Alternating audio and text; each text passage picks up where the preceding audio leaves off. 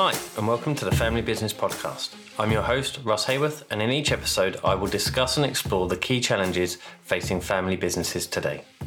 As a family business advisor, I'm passionate about helping families to overcome the complex and unique challenges that come from being in business together.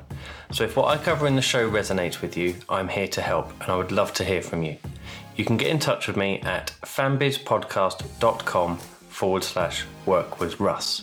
You can also sign up to the newsletter there and receive the latest blogs, podcasts, and videos directly in your inbox. I would like to thank my friends at the Institute for Family Business for their continuing support for what I'm doing with this show. The IFB is a unique community of family businesses with common challenges, interests, values, and goals. To find out more about their work, visit ifb.org.uk. Let's get on with the show.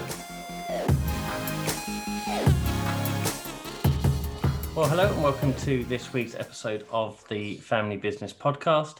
My guest today is Helen Clarke, who is a partner at law firm Irwin Mitchell. Um, Helen, firstly, thank you very much for joining us on the show today. Thank you, Russell. Very pleased to be here.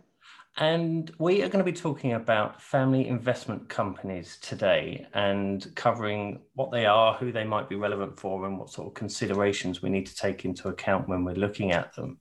But before we get on to that, would you mind giving the audience a bit more detail about your role, how you came to be doing it? Yes, absolutely. So, as you said, I'm a partner in Irwin Mitchell's tax, trust, and estates team. So it's quite a broad area that we cover, but I lead the national team's business wealth practice and I work closely with our corporate law team. So I span the client base and the private and corporate taxes. And I've been practicing for 20 years. So this is my specialist area. My client base has always included family businesses, business owners, serial entrepreneurs, the owner managed business type and part of my role, which is relevant to this talk, includes advising on succession planning for business owners and family businesses. And that includes pre and post sale planning, or otherwise the transfer of the business to the next generation. One of the tools at your disposal, I guess, is one way of putting it, is a family investment company. And it may be that many in our audience won't have heard of one of those. And for time purposes, I think we're, we're going to shorten it throughout the episode to, to calling them FICs rather than family investment companies every time we, we need to refer to them. So, for those who haven't heard of a FIC, could you sort of kick us off by what they are and uh, how they work? Absolutely. So, I mean, as you said, a FIC is a family investment company. So, I think the clue is in the name. It's a non trading vehicle with pooled family wealth so we would always advise for tax reasons that we've got a separation of an investment business from a trading business. So this is a company to hold collective family investments. If it were just for you know one or two individuals' wealth without any wealth transfer planning, then you would have a personal investment company.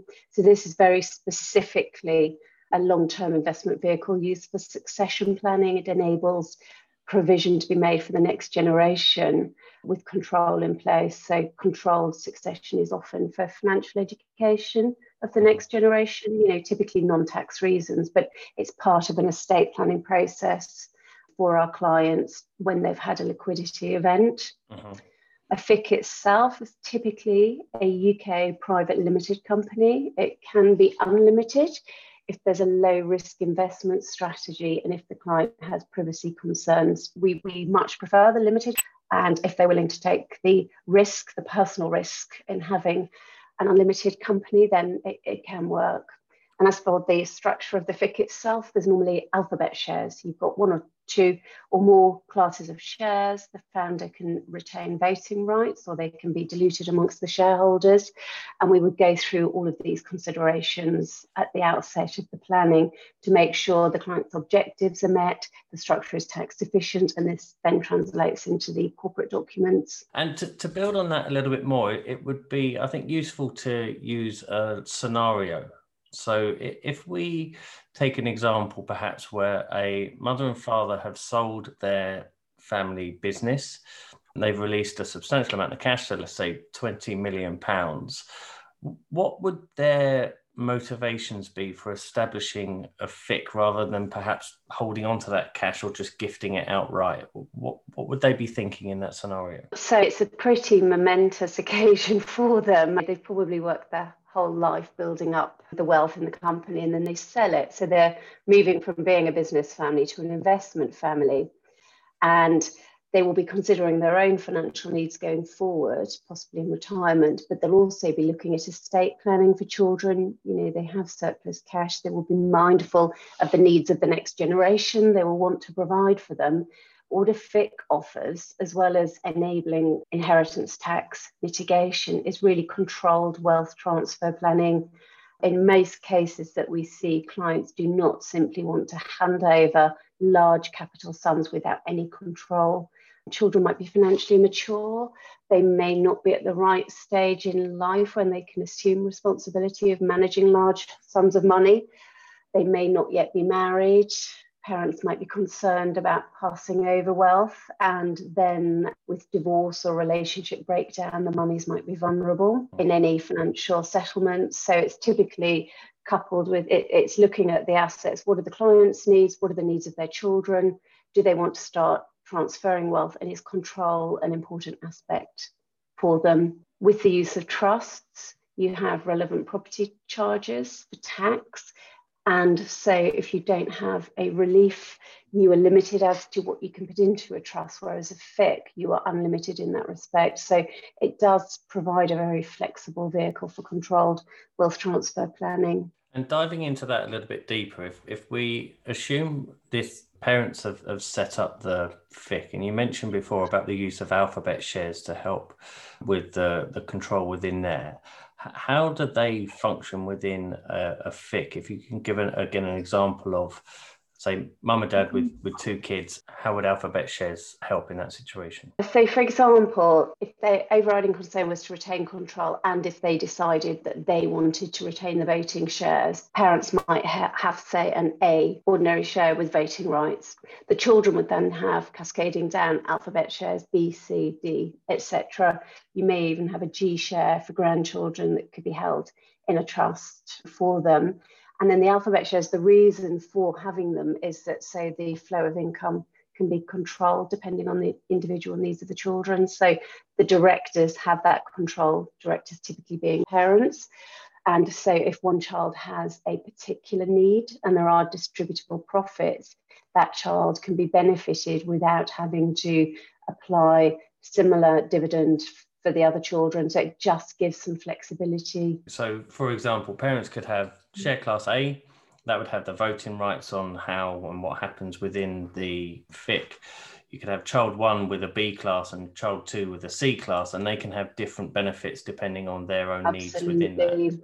Um, Absolutely, yes, yeah.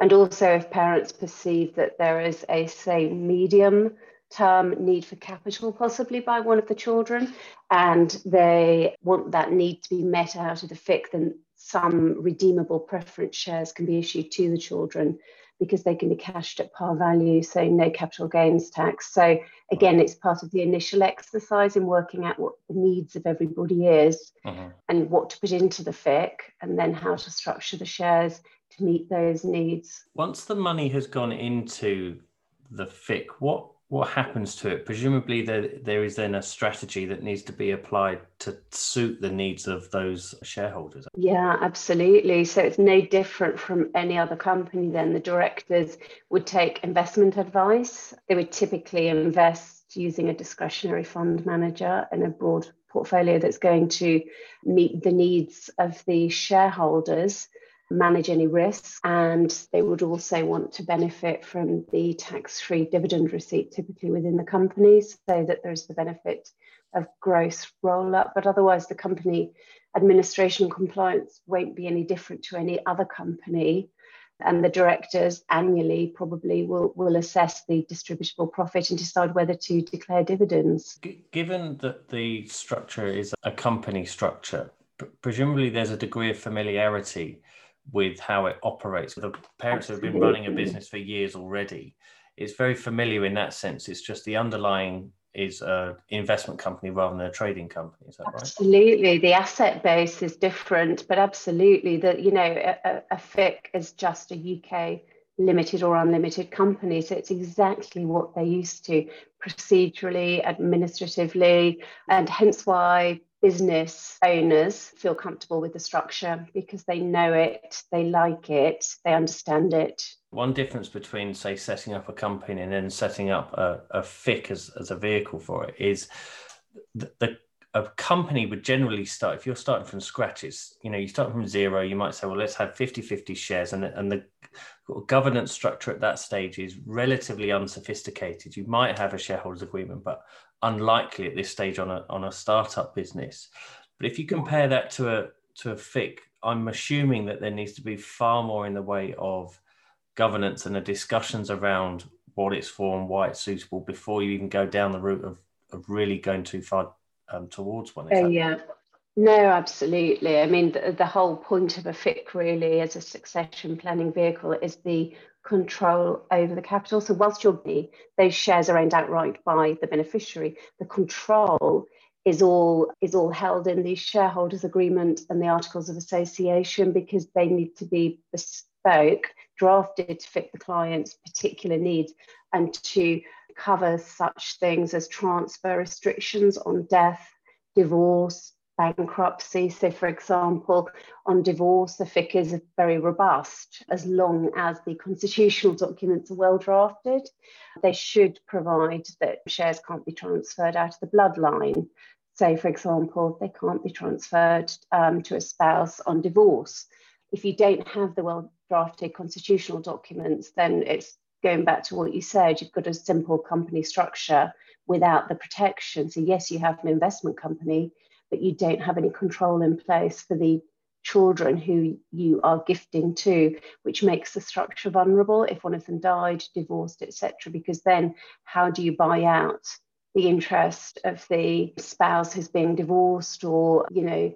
the widow of a shareholder who has died. And looking at it from a perspective of when a FIC would be considered and it is it's one option and there's various benefits to it but there's also rules and regulations that need to be adhered to and, and, reasons why people may not want to, to go down the route. But uh, at what stage should they start thinking? Maybe we start looking at this. Presumably it's during discussions around what's going to happen to the business as part of a succession plan. But again, is that a fair assumption? Yes, absolutely. So, you know, the whole exercise that you go through with your clients and we go through from a legal perspective is, you know, looking at what is going to happen to the vehicle. Will it be transferred?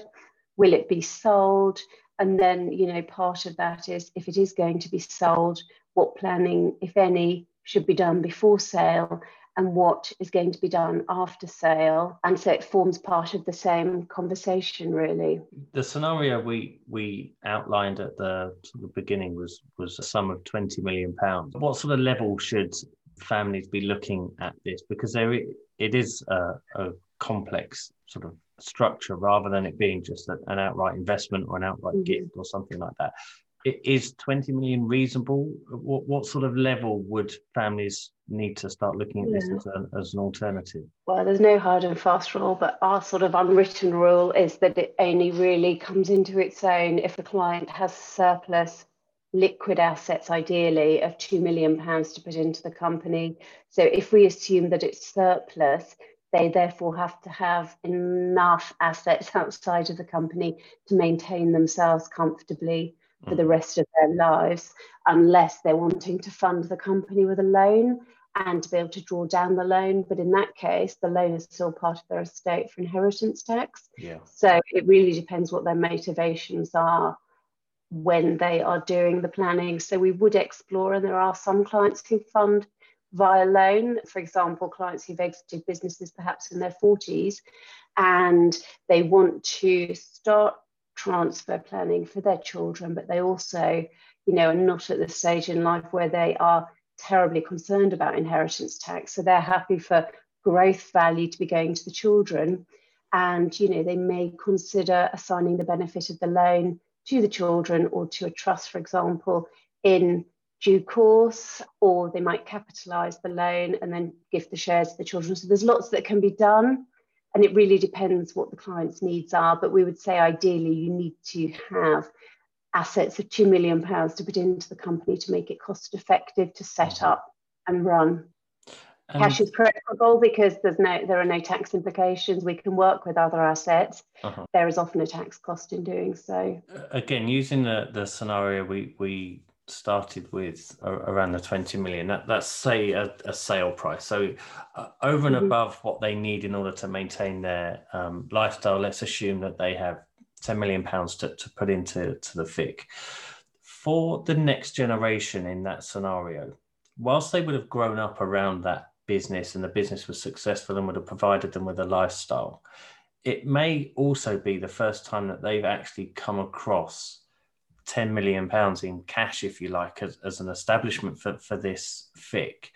And it, that can be quite an intimidating prospect. And all of a sudden, they're potentially directors in a business where there's a, a, lot of money at stake, probably because they didn't want to take on the family business, and the right thing to do was to sell that family business. So, what can the next gen do, or what can parents do to help the next gen with that type of responsibility? Typically, what we see, I mean, there's normally a long timeline before parents would want children to take over as directors. And in some cases, they don't want them to take over as directors because they don't want the children to have the control.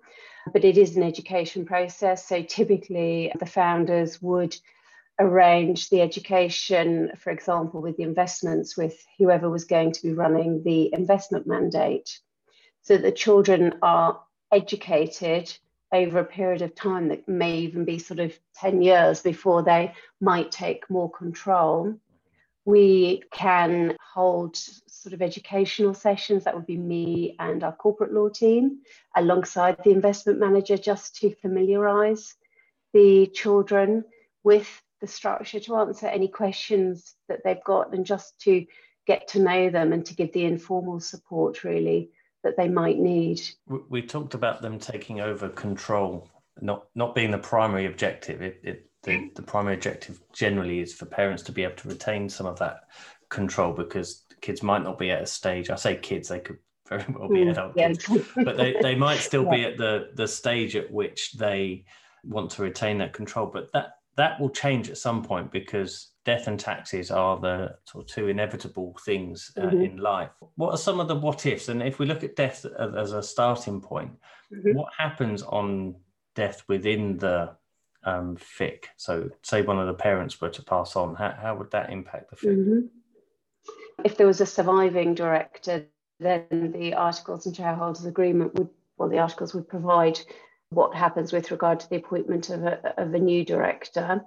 The issue with the with a child, with a child being a director, is that if they then have significant control over the shares, a divorce court, for example, might say that they are able to transfer capital outside of the company. So, hence why, in some circumstances, clients would want non-family members to be directors, whether it, or other family members, but outside of the shareholders of the FIC but that would be covered in the articles. So it's something that we would discuss with our corporate team at the time with the clients to work out a solution. If the parents are a shareholder, then the shareholders agreement would contain share transfer rights. They would determine what's going to happen basically on the death of a shareholder. So it's a pre existing contract, and then the will of the shareholder should mirror the terms of the transfer agreements in the constitutional documents so that there is no conflict. And so, what I'm hearing there in terms of the sort of governance structure of these FICs is that, as we would recommend with any family business, the the governance can often be informal at, at outset, as we've touched on before. But I, I guess what we're saying here is make sure all of mm. that governance is absolutely rock solid before you go down this route so that you understand what's going to happen and how it impacts on things absolutely. like that. Absolutely. Absolutely. And because all of the shareholders, the party to the shareholders agreement, it really should be negotiated well at the outset and then they sign accepting the rights that are associated with their shares and then it avoids awful scenarios whereby it wasn't addressed, it gets forgotten about, or you've got a sudden incapacity or death of a director or, you know, controlling shareholder. So it really is, you know, it's just a false economy not to deal with it properly at the time to make mm. sure that it is going to achieve all of the objectives. Presumably, doing it reactively rather than um, proactively is far more costly, far more painful and you're totally exposed because if a child is already going through divorce proceedings, for example, it, it, gets into sort of you know muddy waters then as to whether it's you know what is being done and why is it being done. Yeah. So really, you need to give proper thought to this at the very beginning. And again, um, banging the governance drum here, but I, I, think it's such an important subject matter to, to ensure is covered. There, there's the formal governance, the legal structure, and the legal agreements, the shareholders' agreements, and the articles, etc., that, that go alongside that.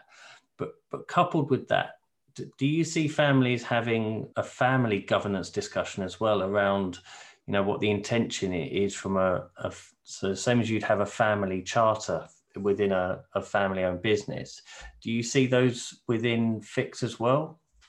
Yes, we absolutely do. And in fact, you know, it, it, forms a key part for a lot of clients because it's it's sort of outside of a legal document, but it, it enables them to really express why they're creating it, what their vision is for the future, and how they would like it to be continued when they have gone so I think it's a very powerful document and it helps form it helps form all of the, the, the objectives to then sort of put it into the legal structure for the clients. So again, taking that example of the parents that sold the business, they might have a sit-down chat with with their two uh, children and say, what do we as a family want this FIC to, to represent? Who do we want to consider as family? Who do we want this? What what rules do we want to happen on you know, death, divorce. That's then articulated yeah. into the legal structure uh, yeah. and mirrored across. I was going to say it's an incredibly valuable valuable discussion, and then it's it's an amazing working document throughout, basically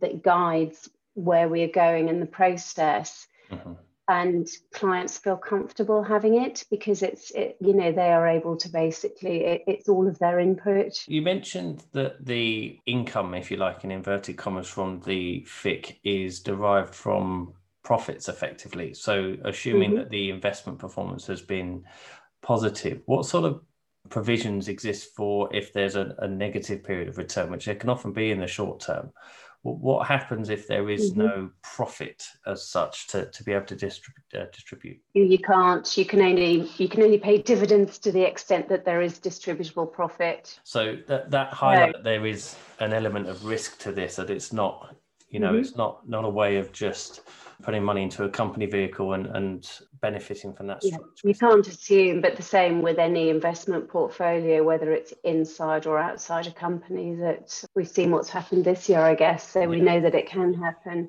but yes you can only pay a dividend and therefore going back to the redeemable preference share because you can only declare a dividend if you've got distributable profit if a family member shareholder had a, had a need, whether it's from income or capital, that needed to be met, a financial need, then the redeemable preference shares would enable the directors to agree for some to be cashed to provide monies for that shareholder. And we keep going over this point, but I think it's an important point to, to keep going over is, is about the consideration before um, going into to a FIC. This isn't a short term solution either, is it? It's something that, that you would anticipate to be around for many years. Yeah, it's it's a long term solution, really. You know, it's if you're putting it in place with a view that it's only going to be going for a few years, then don't contemplate it because then you would, you know, it's just not going to be tax efficient. There's going to be a lot of work involved winding it up, basically. So yeah, it needs to be if you're looking for a solution that might, you know, sort of 10, 20 years, depending on the age of the children and grandchildren and you know what you're looking to achieve. And actually, a lot of parents like the thought that their children, as they are educated and become comfortable with the monies, might then take, you know, in due course, an active role in managing, and that it is a business, a fund for them mm-hmm. going forward that will provide for them and their families. And utilizing the share structure and allows that to be passed from generation to generation. It's not not a, a one generation. Um... Yeah, the share transfer rights would enable shares on death to transfer to the next in the bloodline, the descendants. If the founder wanted to have a share, say a G share for grandchildren who were as yet unborn, then typically a trust would sit alongside the FIC and the trust would then purchase the G share from the FIC so that you know a fund can be available for them in future. We've mentioned some of the consequences on on death and the key to being able to um, cope with that within the FIC is, is strong governance and, and good legal governance around that.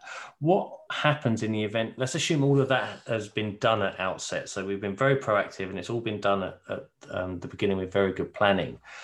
What happens on divorce if, say, one of the children in our scenario then gets divorced a, a few years down the line? Yeah, so as long as there has been no wrongful doing, there's been no fraud in the company, you know, they've played by the rules, then a divorce court won't pierce the corporate veil. Whereas I'm told by our matrimonial partner that they will just trample through trusts. So mm-hmm.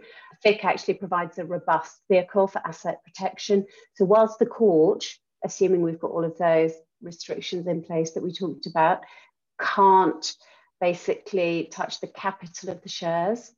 It will just assess the income of the shares as part of the matrimonial settlement. So, what you're doing is protecting the capital, but then the income that that shareholder has been deriving from the share will be assessable as part of the matrimonial settlement. Going back to the governance argument, do, do you include non family in the discussions around those sorts of governance structures that letting them know at outset that this is something that exists, this is how it mm-hmm. operates, it's for bloodline only. It, as, is that the sort of conversation that can happen with spouses or potential spouses of family members? Clients typically don't like to have that conversation with other family members in my experience, it's more just their team of advisors. But what it does do is because the um, company documents require and restrict transfer to spouses, and they require a shareholder typically to enter into a prenup before a marriage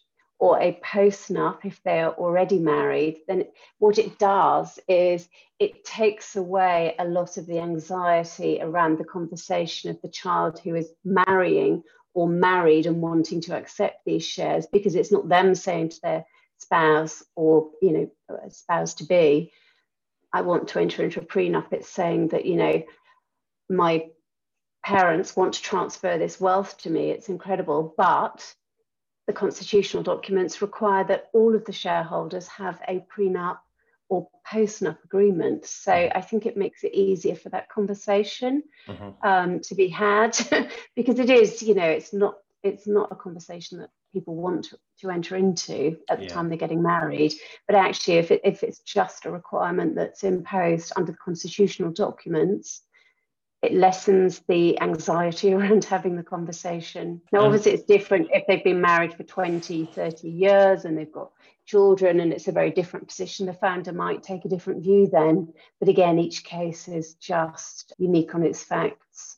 Looking at it from the perspective of if if this has come about as a result of the sale of a business, that there's been an exit event or, or you know liquidity event in that um, respect there can the same be mirrored within the FIC? So can the shareholders get to a point where they decide actually the right thing to do now is to sell the the business? How how does that function? Because it's not a, a trading business. So h- how would that operate going forward?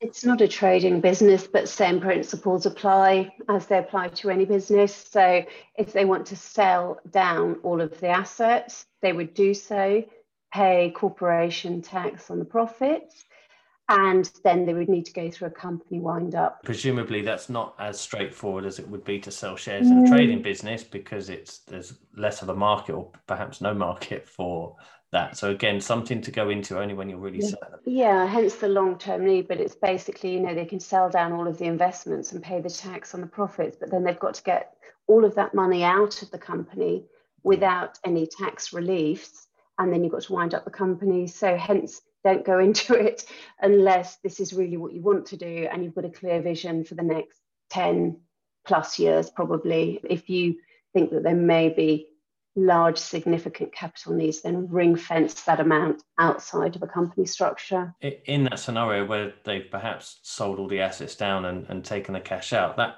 something has to happen to that doesn't it? It's not that's not magically now out of any estate. It, it's more. It doesn't really achieve much, to be honest. You know, if you're entering into it for asset protection, for inheritance tax planning, it makes more sense to keep it in the structure. This is a, a company structure. It's a legal structure that is accepted by HMRC. It's not something that is you know, using a dodgy tax loophole or anything like that. I know you can never be certain with with anything in terms of tax and when things change, and we would always suggest people take professional tax and legal advice when they're considering these things. But th- this is an accepted form of uh, company structure. You know, there are pitfalls. You know, HMRC were, they did there was a, a, request for information probably almost a year ago, and HMRC did say that they were looking at FICs, but in respect of FICs in, in excess of 20 million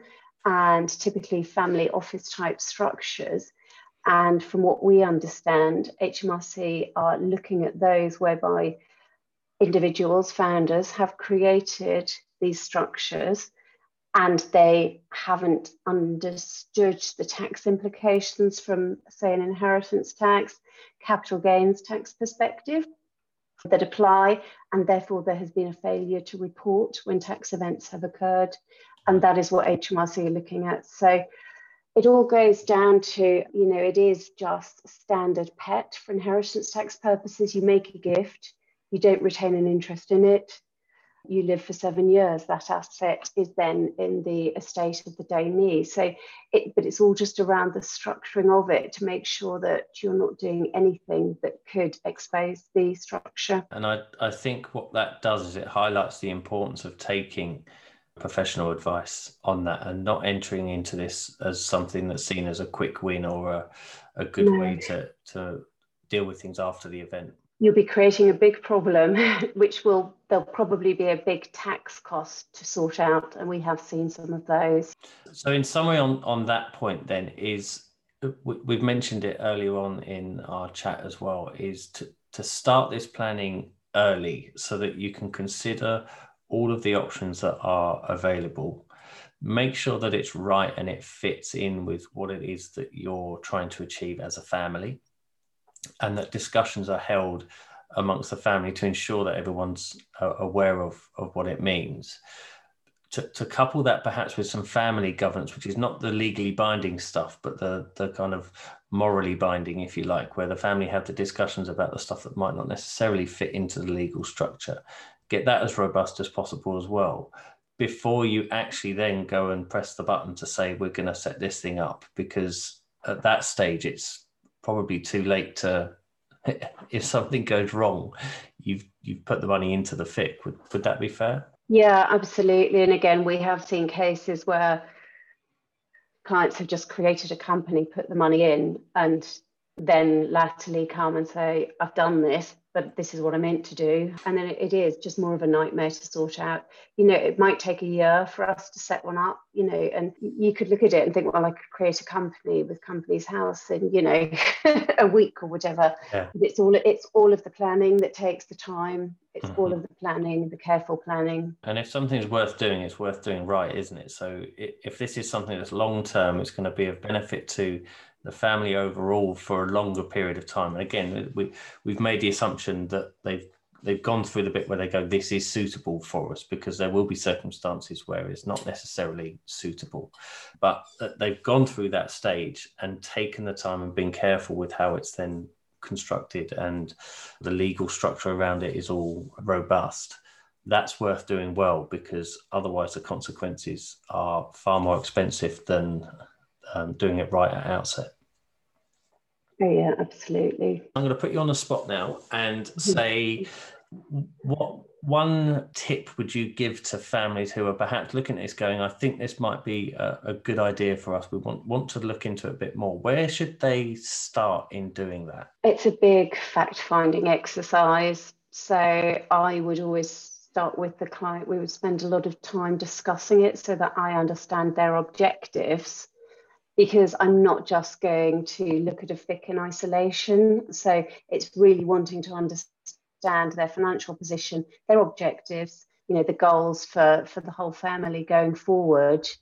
So I think it's really vital that you spend the time with clients to go through that. And where can our audience find out more about you, Helen? I am on Irwin Mitchell's website, London Partner Tax Trust and Estate, or on LinkedIn. Fantastic. And we will put links to that in our show notes so that people can find you if they're on the um, webpage. It can you can just click on the link directly there. Thank you very much for your time and your insights. It's been a um, fascinating chat and, and an area of, of great interest. So thank you for sharing. My pleasure. Thank you.